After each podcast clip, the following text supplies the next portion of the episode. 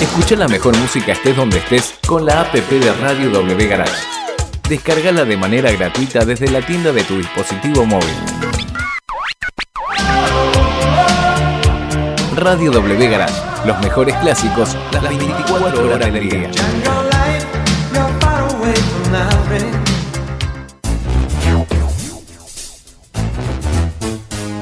Bueno, me dijiste que ibas a hacer una. Eh, ibas a contar algo. Este es un mensaje para, para nuestros oyentes de Estados Unidos que se creen que están en el primer mundo, ¿viste? Que, que nos refriegan Epcot Center y- Le mandamos un abrazo. Jurassic Park. ¿Qué, qué es Jurassic Park? Nosotros tuvimos nuestro Jurassic Park acá en Ezeiza. Jurassic Park en Ezeiza. Sí, ¿Qué pero pasó? No, era, no era Jurassic Park, sino que era una especie de... Había una película que se llamaba Dactari en una época. Y nunca hablamos de Dactari. Había un león que se llamaba, creo que era Clarence, era un león visco. Nosotros tuvimos un zoológico en los que los animales estaban sueltos, que era el zoológico de Cutini. Cutini.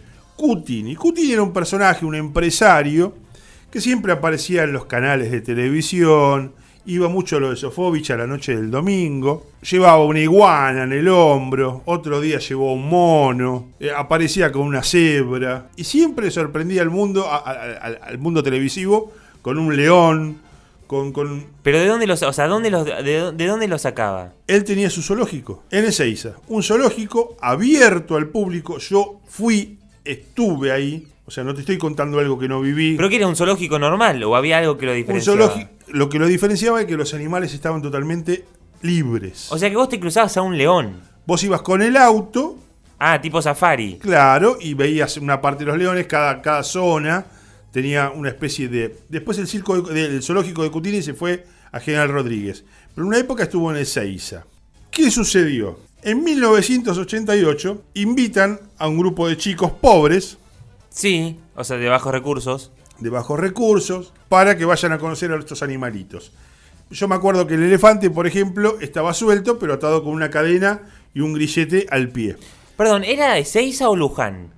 Eh, el, la primera, la primera estuvo, el primero estuvo en Ezeiza. Ah, porque nos llegan algunos mensajes con eso. el primero estuvo en Ezeiza y después lo pasaron a Luján, pasando General Rodríguez.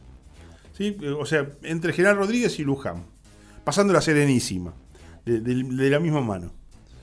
Eh, yo, yo vi, vi el, el- el elefante, pobrecito, me subí arriba del elefante, una elefanta vieja, bueno. Ah, perdón, acá nos llegan, nos llegan muchos mensajes, ¿eh?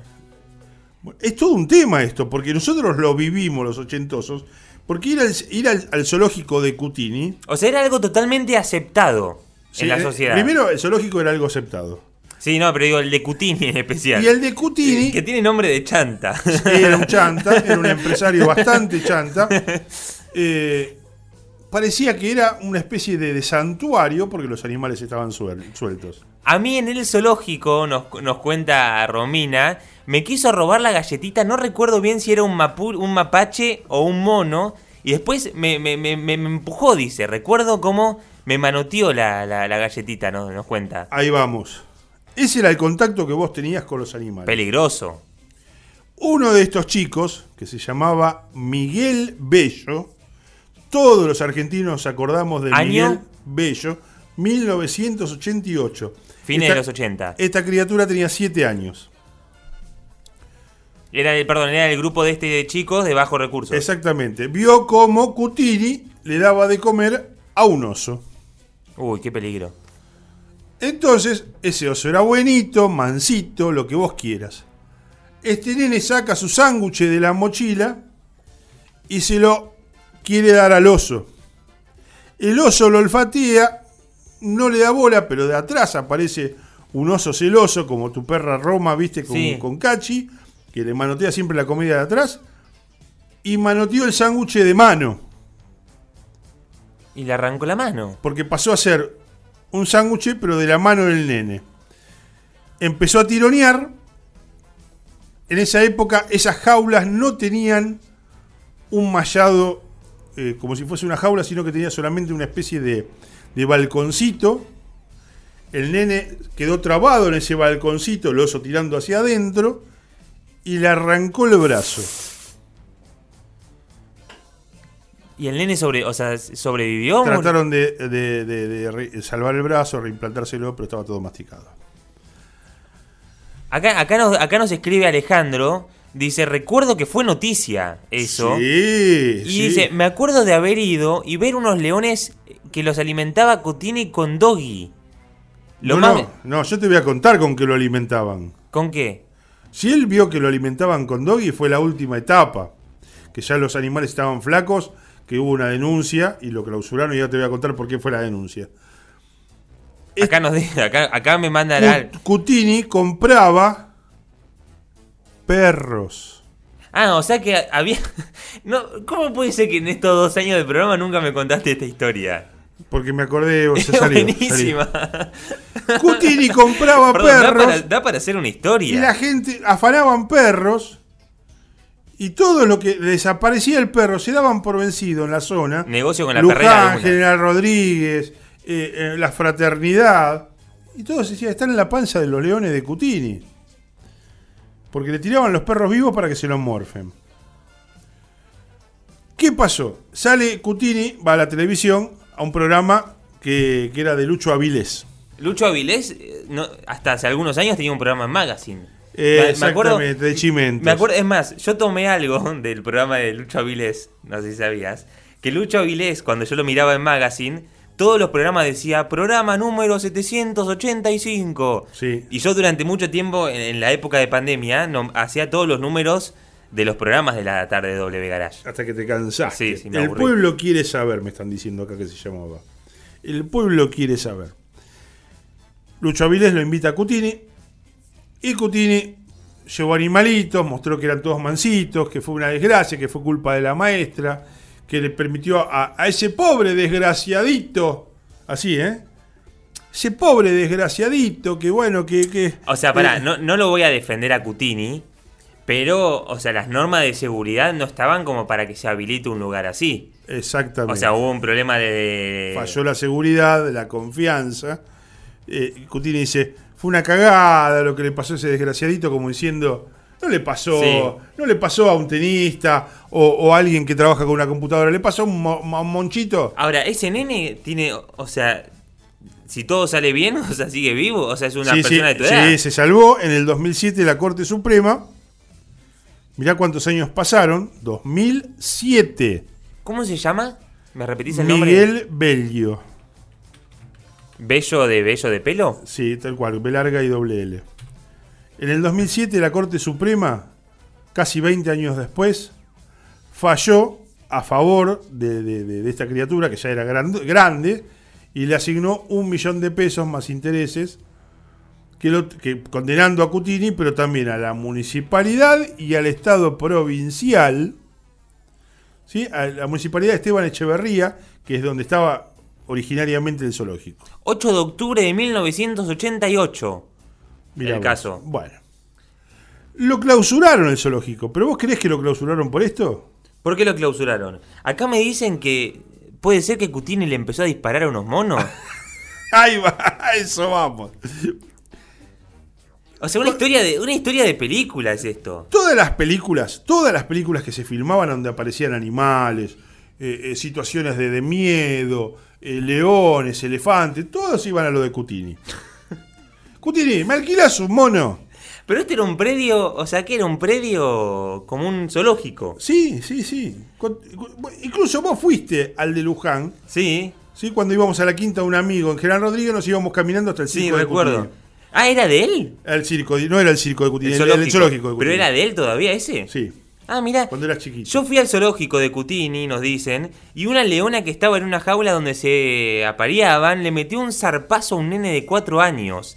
Y de pedo no le hizo nada, pero fue un gran descuido de los padres, nos dicen. Bueno, mientras estaban filmando la publicidad con el mono alquilado, el mono se puso loco con una fotógrafa, no sé quién era que estaba ahí, eh, eh, como que se puso fastidioso, pesado, y Cutini, sabiendo el antecedente que tenía del oso, y ya se la veía venir, faltaban segundos para la desgracia, porque ese mono, un chimpancé grande de 60, 70 kilos, Cutini sacó un arma y le metió nueve tiros Al mono. al mono.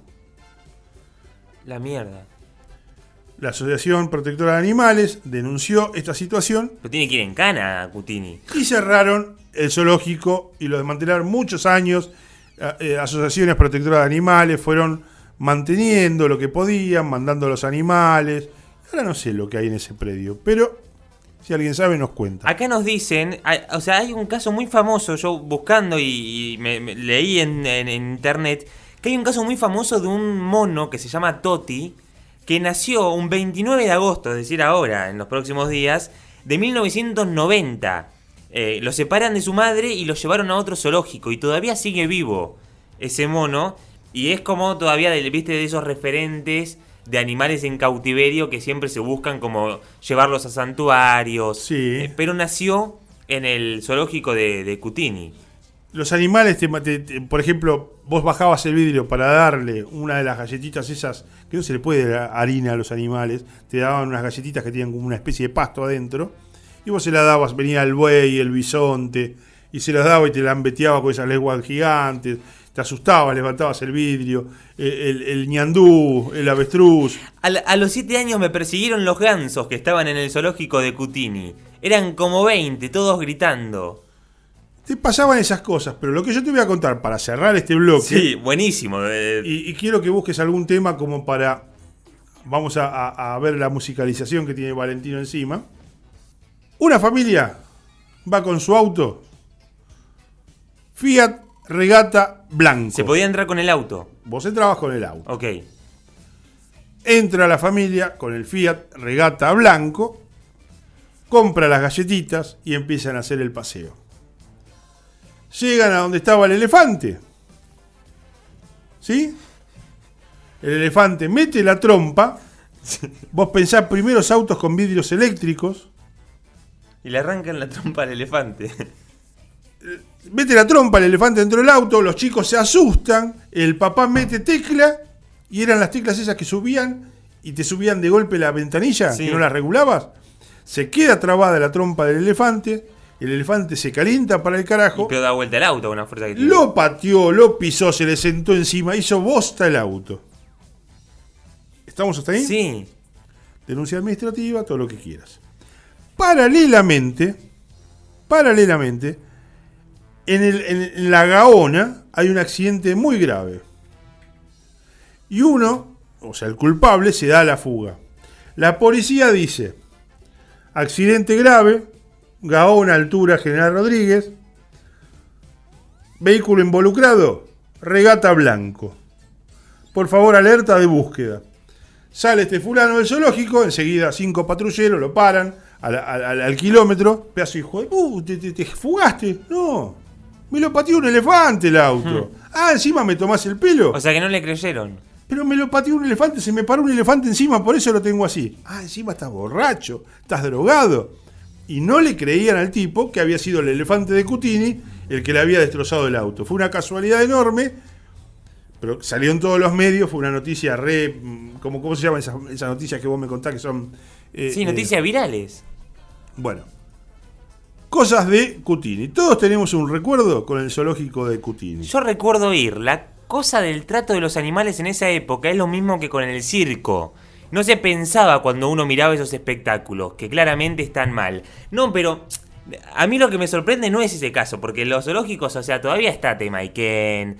O sea, está claro, ya es un... Son ecoparques, es Bueno, otra cosa. Pero a mí lo que me sorprende es la situación en la que le hayan comido la mano o el brazo a un nene y haya seguido funcionando con total impunidad.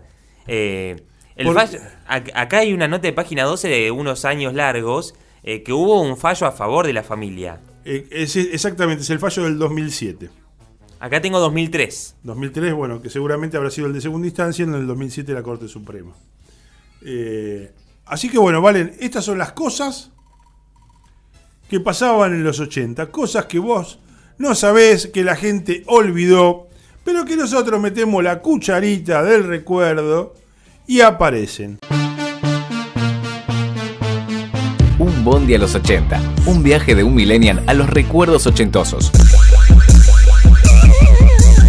Una contraposición de padre e hijo en el que abundan personajes, historias y situaciones desopilantes producidas por la brecha generacional. I'll be back. Junto a Cristian y Valentino Vitola, subiste vos también a un bondi a los 80. Una producción de Radio W Garage.